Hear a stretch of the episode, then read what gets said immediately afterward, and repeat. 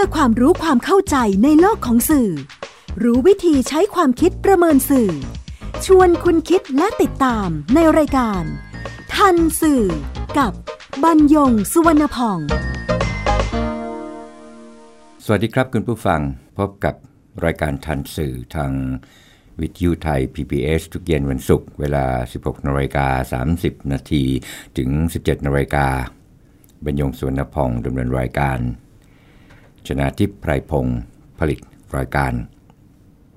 ทันสื่อเป็นรายการความรู้ด้านสารสนเทศ แล้วก็เรื่องราวที่เกิดขึ้นในโลกของข่าวสาร ซึ่งก็ส่งผลกระทบต่อบุคคล หรือว่าสังคมเนื่องมาจากเนื้อหาและสื่อที่นำมาเรียนรู้ร่วมกันเพื่อนำไปสู่สังคมคุณภาพครับท่านสื่อวันนี้ นำเรื่องหวย 90ล้าน มาเสนอคุณผู้ฟัง ในประเด็นว่าเรื่องของคนไม่ทันสื่อ แล้วสื่อก็ไม่ทันคน ครับในรายการรายงานข่าวเนี่ยสิ่งที่ผู้สื่อข่าวซึ่งถ้าหากว่าเขาร่ำเรียนมาในสายนิเทศศาสตร์ ก็คือคุณค่าข่าว คือเขาจะดูว่าเรื่องไหนเนี่ยมันน่าสนใจไม่สนใจตรงนั้น อย่างเช่นเรื่องของความเด่น เรื่องของเงื่อนงำเรื่องของความขัดแย้ง เรื่องของความแปลกหรือแม้กระทั่งเรื่องใกล้ตัว รวมไปถึงเรื่องที่กระทบต่ออารมณ์ความรู้สึก โดยเฉพาะเรื่องที่เกี่ยวกับเพศเป็นต้น ถ้าหากว่าจะขยายความในเรื่องความเด่นเนี่ยอธิบายได้หลายอย่างครับอาจจะเป็น เรื่องของคนเด่นก็ได้ในฐานะที่เขาเป็นบุคคลสาธารณะก็อาจจะเป็นนักการเมืองก็อาจจะเป็นศิลปินสุดแล้วแต่ หรือว่าสถานที่เด่นในฐานะที่เป็นสถานที่สำคัญทางประวัติศาสตร์ หรือทางการเมือง ถ้าหากว่าไม่ใช่สองอย่างก็เหตุการณ์เด่นก็ได้เหมือนกันยกตัวอย่างเช่นความรุนแรงที่เกิดขึ้นนายเลเว่นก็เคยเกิดขึ้นมาแล้ว คือสุดแล้วจากความเด่นของเรื่องนั้นอยู่ที่อะไรนะครับ ตัวบุคคลหรือว่าเหตุการณ์ หรือว่าสถานที่ หรือแม้แต่วิธีการ ไม่เว้นแม้แต่วันนะครับยกตัวอย่างอย่างเช่น วันสำคัญทางศาสนา อย่างเช่น วันวิสาขบูชาเป็นต้น นั่นก็คือเรื่องของความเด่น ส่วนเงื่อนงำนี่อันนี้เป็นเรื่องที่เมื่อเกิดขึ้นแล้วมันไม่ได้มีข้อยุติทีเดียวมันเหมือนกับรถชนโครม แล้วเป็นอุบัติเหตุเฉยๆ แล้วก็จบไป คือยังมีข้อสงสัยที่มาแล้วก็ที่ไปอยู่ เอ๊ะมันมาอย่างไรไปอย่างไรเอ๊ะใครเนี่ยเป็นคนทำใครเป็นคนทำความผิดอย่างเช่น คดีอาชญากรรมที่ต้องสืบสวน หาผู้กระทำผิดเป็นต้น อะไรอีกเรื่องความขัดแย้งก็เช่นเดียวกันครับ ความขัดแย้งเนี่ยชัดเจนและยิ่งความขัดแย้งในระดับ ใหญ่ ๆ บุคคลเข้ามาเกี่ยวข้องสำคัญสำคัญตัวอย่างความขัดแย้งทางการเมืองซึ่งเคยเกิดขึ้นมาจนกลายเป็นสถานการณ์จนกระทั่งส่งผลกระทบ ไม่ว่าจะเป็นด้านสังคม หรือด้านเศรษฐกิจของประเทศชาติอย่างนี้เป็นต้นนะความแปลกก็เหมือนกัน เมื่อครั้งที่ยัง เรียนหนังสืออยู่ยังเป็นนิสิตอยู่นี่นะครับ อาจารย์สะอาดตันสปุนสุภพลท่านบอกว่าท่านก็ยกอย่างเรื่องความแปลกว่าหมากัดคนไม่เป็นข่าว แต่ว่าคนกัดหมาเนี่ยเป็นข่าว ก็บอกเบาๆกับเพื่อนท้ายห้องว่าไม่จริงอะ่ะหมากัดคนมันก็เป็นข่าวได้ แล้วบังเอิญอาจารย์สะอาดท่านก็ได้ยินท่านก็ตาเขียวใส่บอกมาเดี๋ยวนี้นะ ทำไมมันเป็นข่าว ตอนนั้นอภัสราหงสกุลเพิ่งจะได้เป็นนางงามเป็นมิสยูนิเวิร์สก็บอกว่าถ้าหากกระหมากัดขาพัสรา มันก็เป็นข่าวก็เลยรอดตัวไป เพราะอาจารย์ศาสตร์ได้มาทำท่าว่าจะเกกหัวดังโป๊กไปล้วเป็นต้น ส่วนเรื่องใกล้ตัวอธิบายเพิ่มเติมครับว่าเป็นเรื่องที่ผู้รับสารเองเขาก็ มีโอกาสได้เห็นหรือว่าเขามีโอกาสที่จะสัมผัสในตัวเขาเองมาแล้วนี่นะครับ ยิ่งใกล้ตัวมากเท่าใดเนี่ยคุณค่าข่าวเนี่ยมันก็จะเพิ่มมากยิ่งขึ้นตามไปด้วยเอออย่างเรื่องที่เกิดขึ้นในซีกโลกตะวันตกนี่นะครับ คนไทยก็จะสนใจน้อยกว่าอย่างนี้ก็เป็นเรื่องปกติ แม้แต่คนไทยด้วยกันนะครับ เรื่องที่เกิดขึ้นที่เชียงใหม่ คนกรุงเทพก็จังจะสนใจน้อยกว่า เรื่องที่เกิดขึ้นในกรุงเทพอย่างน้ำท่วมในถนนในกรุงเทพกับน้ำท่วมที่เชียงใหม่ อย่างนี้เป็นต้น ส่วนเรื่องที่มีผลกระทบ อันนี้เป็นสองด้าน คือผลกระทบเชิงสังคมเนี่ยมันจับต้องไม่ได้จริง แต่มันเป็นความรู้สึก คือวัดกันด้วยคุณค่าทางจิตใจอย่างนั้นนี่นะครับ มันแรงแค่ไหนผลกระทบอันนี้ เรื่องครอบครัว ลูกเมียเป็นต้น หรือว่าผลกระทบด้านเศรษฐกิจที่วัดกันเชิงมูลค่า อย่างเช่น หวย 90 ล้านนี่มันก็โอ้แล้วมันเป็นหวยมันเป็นสลากกินแบ่งรัฐบาล ซึ่งนานทีปีหนเนี่ยมันไม่ได้เกิดขึ้นง่าย ๆ ตรงนี้แหละครับคนจะถูกสลากกินแบ่งรัฐบาลถึง 90 ล้านบาทเนี่ย ประการสำคัญเป็นเรื่องที่โดนใจคนจำนวนล้านล้านนะครับ ที่หวังเรื่องโชคลาง คือคิดว่าเออเขาอาจจะถูก แล้วก็เปลี่ยนไปเลยอย่างเงี้ยมันก็เป็นเรื่องปุถุชนวิสัยที่อยู่ในความสนใจของผู้คนครับอะก็มาเข้ามาที่เรื่องของหวย 90 ล้าน คือสืบเนื่องจากผู้ขายสลากกินแบ่งในจังหวัดสมุทรสาครเมื่อเย็นวันเสาร์ที่ 1 กันยายน 2561 รายหนึ่ง ก็ไปบอกเล่า แล้วก็นำเข้าข้อความตามหาผู้ถูกสลากกินแบ่ง รางวัลที่ 1 งวดประจำวันที่ 1 กันยายน 2561 เลข 734 510 ที่เป็นชุด 15 ใบ รวมมูลค่ารางวัลทั้งหมดเนี่ยมันก็ 90 ล้านบาท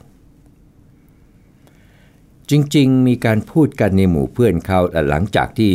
เหตุการณ์ผ่านไปแล้วนะครับ แล้วก็มีการสืบสวนโดยเจ้าหน้าที่ตำรวจเนี่ยนะครับ แต่ว่าเอาตอนนั้นเนี่ยก็มีข่าวลือขึ้นมีการนำเข้าข้อความเนี่ยบนสื่อออนไลน์ ข่าวลือก็เข้าหูสื่อมวลชนท้องถิ่น สื่อมวลชนท้องถิ่นซึ่งเขาเรียกกันว่าเป็นตัวแทนของสื่อส่วนกลางจะเรียกกันว่า correspondent ภาษาอังกฤษบ้าง จะเรียกเป็น stingray ภาษาอังกฤษบ้างสุดแล้วแต่ ก็มีการติดตามเรื่องนี้ เพราะว่าคุณค่าข่าวก็อย่างที่ได้เรียนให้คุณผู้ฟังได้ทราบไป บางสื่อลงข่าวตามที่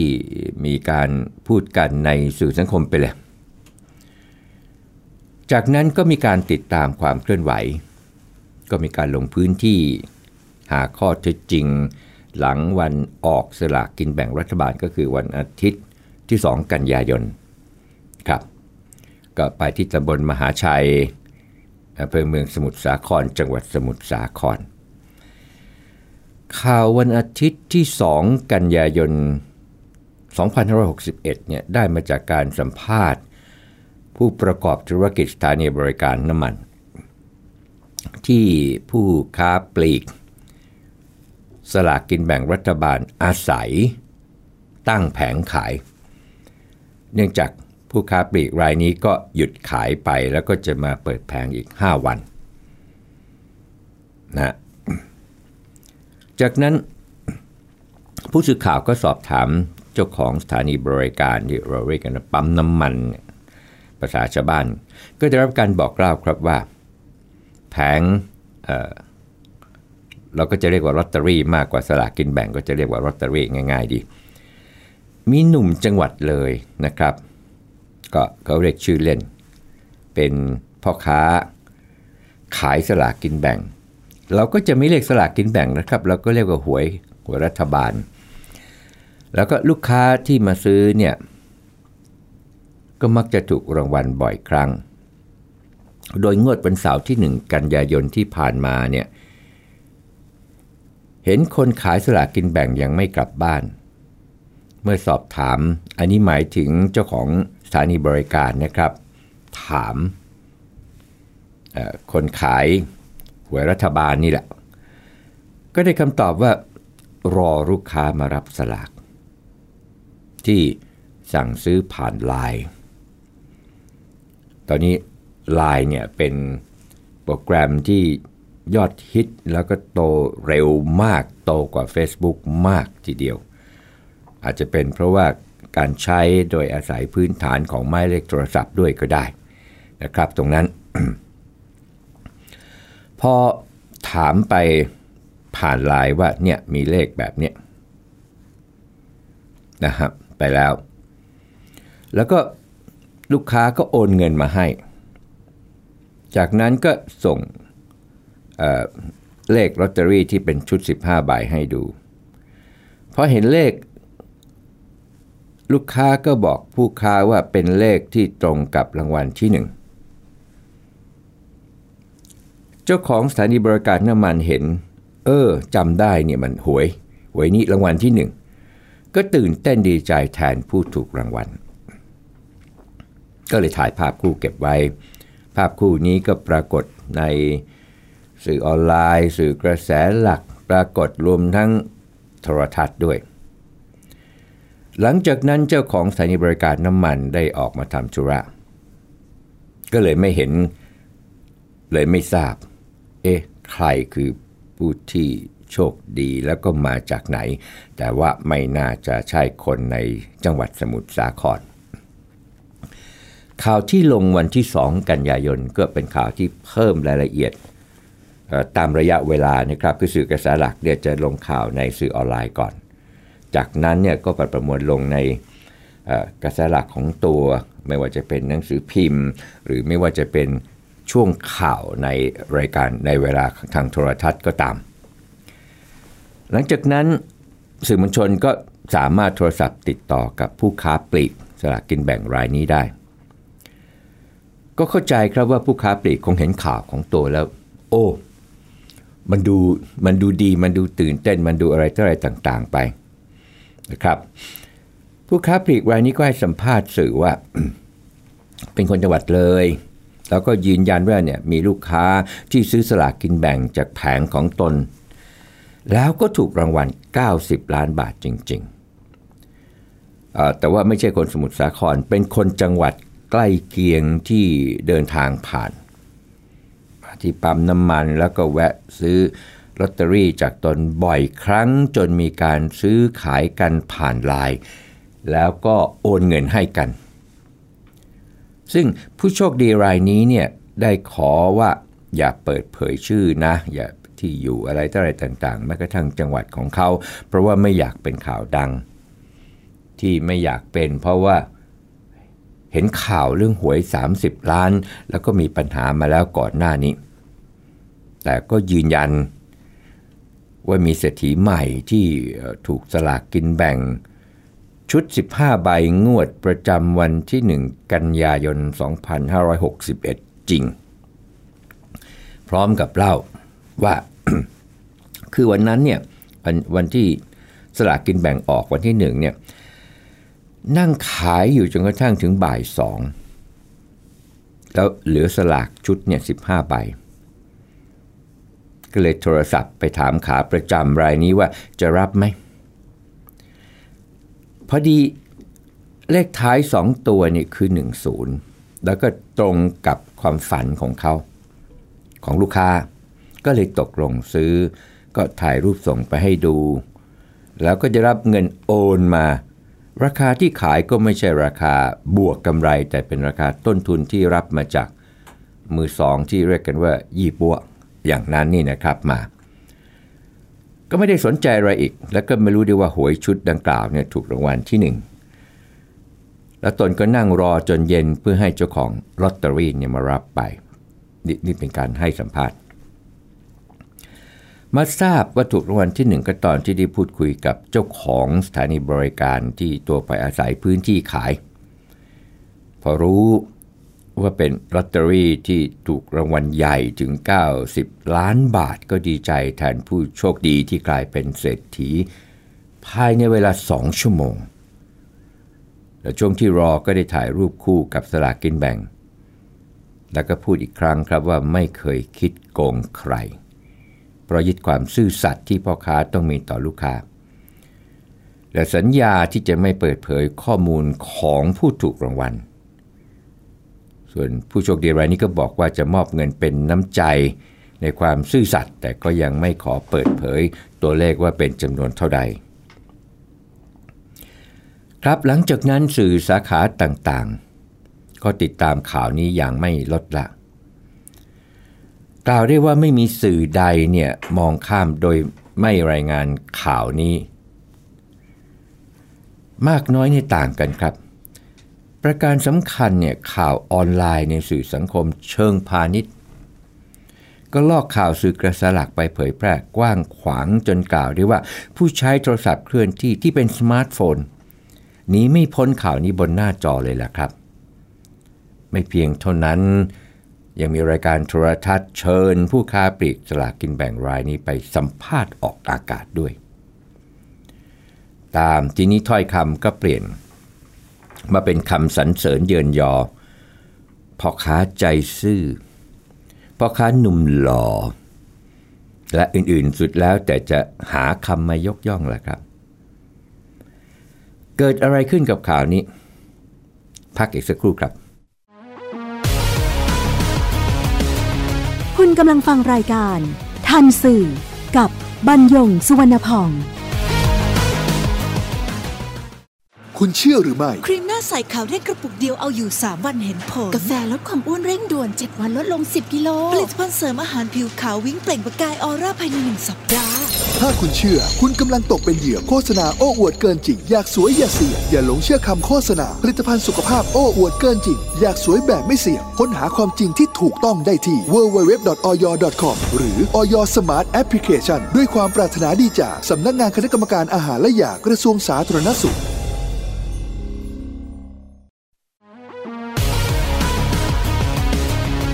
กำลังฟังรายการ ทันสื่อ กับบรรยงสุวรรณพอง ครับเวลาผ่านไป วันที่หนึ่งวันที่สองวันที่สามวันที่สี่วันที่ห้าวันที่หกสื่อกระแสหลักก็จะเล่นข่าวนี้ไปตามกระแส จะได้ไม่ตกข่าว เพราะว่าอยู่ในความสนใจของคนทั้งประเทศละขณะที่ชายค้าปลีกสลากรายนี้ก็มีเรื่องมาให้สัมภาษณ์ เรื่อยๆ เช่นไม่ใช่ครั้งแรกนะที่ผู้ซื้อที่มาซื้อสลากของเขาเนี่ยแล้วก็ถูกรางวัล แล้วก็เขาก็ทำแบบเนี้ยแล้วก็อื่นๆสุดแล้วแต่แต่ก็ย้ำเรื่องความสื่อสัตย์เรื่องนู่นเรื่องนี้ไป ผลก็คือสลากกินแบ่งในแผงของผู้ค้ารายนี้ขายดีครับแม้ว่าตัวเองไม่อยู่นะครับ แล้วก็ให้ ลูกเมียมาขายให้มาขายแทนที่ที่แผงนี้ใครๆก็อยากมาซื้อ พอซื้อแล้วถูกอะอย่างเนี้ยจนกระทั่งเวลาผ่านไปเกือบสัปดาห์ มีเพจที่ตั้งขึ้นมาเพื่อช่วยเหลืออาชญากรรม เป็นชมรมอย่างนั้นนี่นะครับ ก็นำเข้าข้อความทำนองลวงโลก แล้วก็จะมีการพิสูจน์เรื่องนี้ว่าข้อเท็จจริงเนี่ยเป็นอย่างไร น่าสนใจตรงนี้ครับแล้วก็น่าแปลกใจ สื่อก็นำข้อความบนเพจอันเนี้ยไปรายงานต่อเช่นกัน เป็นกระแสอย่างนั้นหนึ่งสัปดาห์เต็มครับ แล้วก็มีการถึงได้มีการนำเลขในใบสลากที่เขาถ่ายรูปไว้ที่ที่เป็นบาร์โค้ดเนี่ยไปพิสูจน์กับเว็บท่าเว็บท่าก็คือเว็บไซต์เนี่ยแหละครับของสำนักงงานสลากกินแบ่งรัฐบาล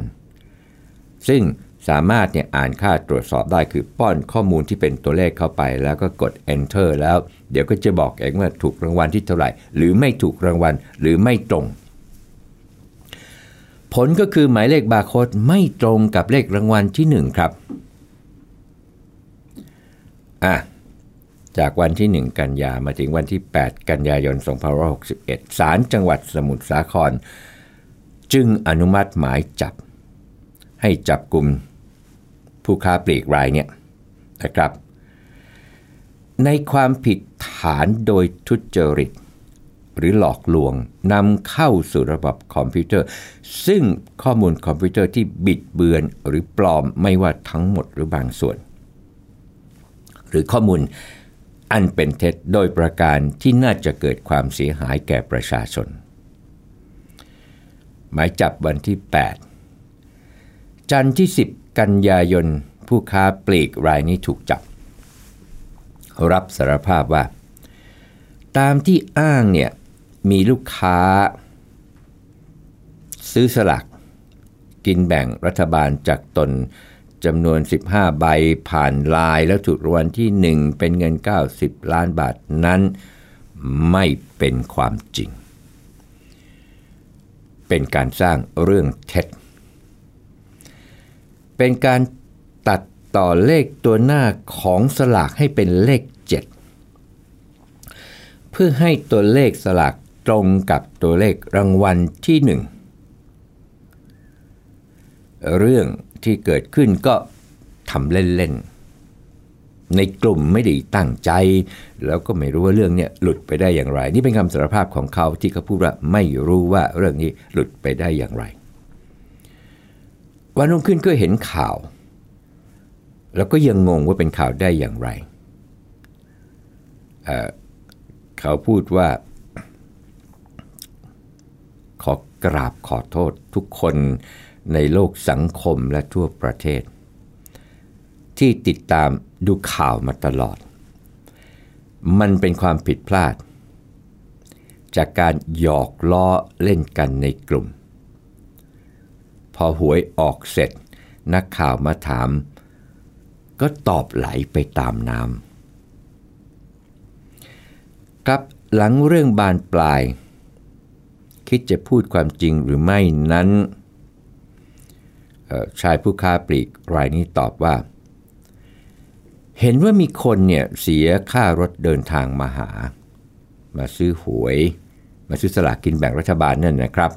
มาถ่ายรูป เขาเองเขาก็ไม่ได้ปลื้มในเรื่องนี้บอกว่ามันอยู่ในจิตใต้สำนึก อยากย้ำอีกว่าอยากจะขอโทษ แล้วคิดว่าต่อไปนี้จะไม่ทำอีกแล้ว เล่นอะไรก็จะระวังมากกว่านี้แล้ว มันก็มีประเด็นนะฮะที่สื่อไปถามว่าหลังจากถูกจับแล้วสื่อก็ถามว่าเอ๊ะวันที่ออกรายการโทรทัศน์เนี่ยหันหลังให้กล้องแล้วร้องไห้เนี่ยทำอะไรอะ่ะทำไมอะ่ะ ชายผู้ค้าเบรกวันนี้ก็ตอบว่าตอนนั้นมันมีสองขั้วในใจ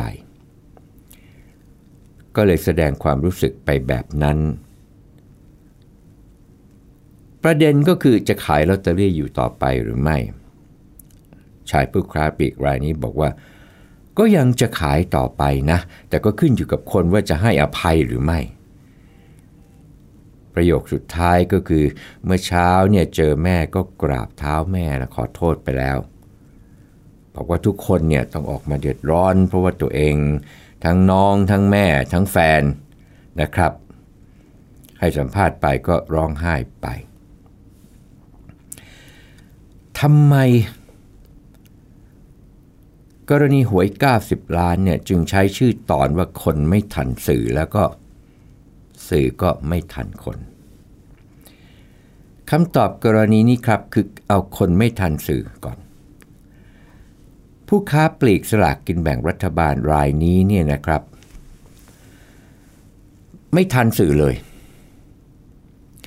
ไม่ฉุกคิดเลย ไม่ทันสารสนเทศเลย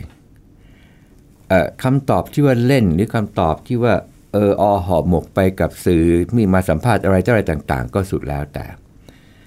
แต่ผลจากการกระทำของการไม่ทันสื่อนี่นะครับ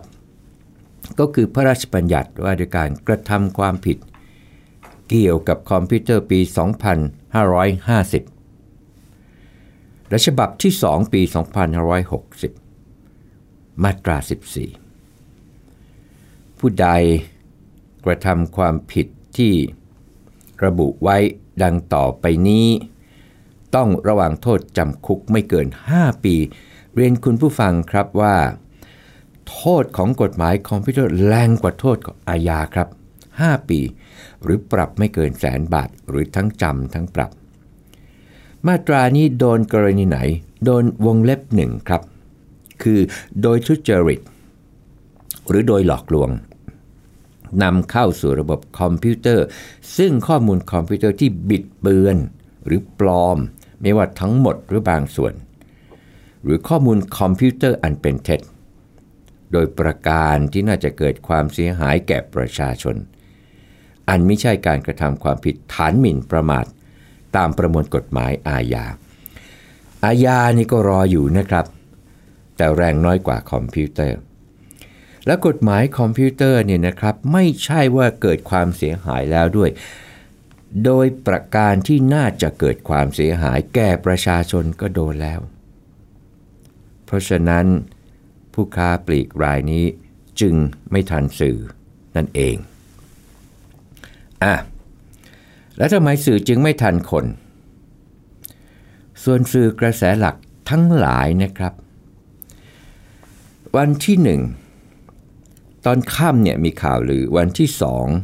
อตอนเช้าก็มีข่าวหรือมีการนำเข้าข้อความบนสื่อออนไลน์แล้วนะครับ สื่อเข้าไปเล่นข่าวนี้แล้วตอนบ่ายวันที่สองตอนบ่ายวันที่สองแล้วก็ต่อด้วยตอนเย็นแล้วก็วันรุ่งขึ้น ก็นำข่าวเนี่ยออกตอนเช้าบนสื่อสิ่งพิมพ์ กลางคืนวันที่สองเนี่ยโทรทัศน์เริ่มออกข่าวแล้วทั้งหมดเลยอะตรงนั้นไม่ว่ากัน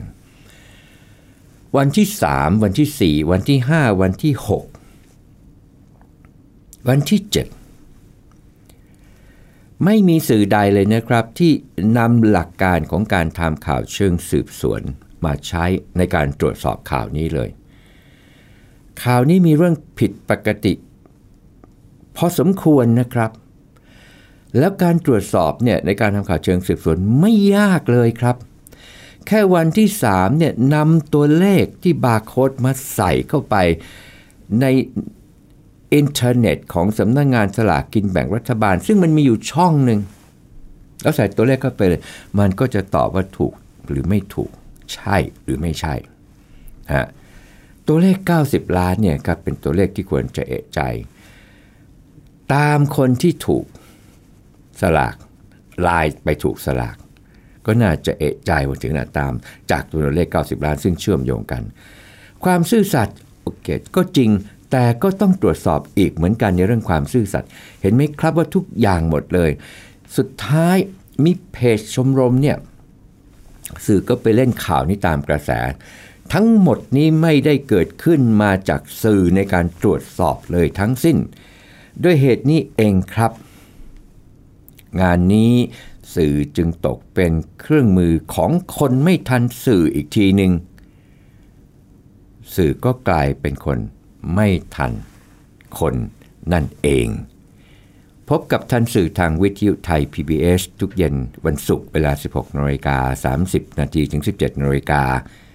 บรรยงสวนพอง สวัสดีครับ ติดตามรายการทันสื่อได้ทางวิทยุไทย PBS www.thaipbsradio.com แอปพลิเคชัน Thai PBS Radio ติดตามข่าวสารทาง Facebook ได้ที่ facebook.com/thaipbsradiofan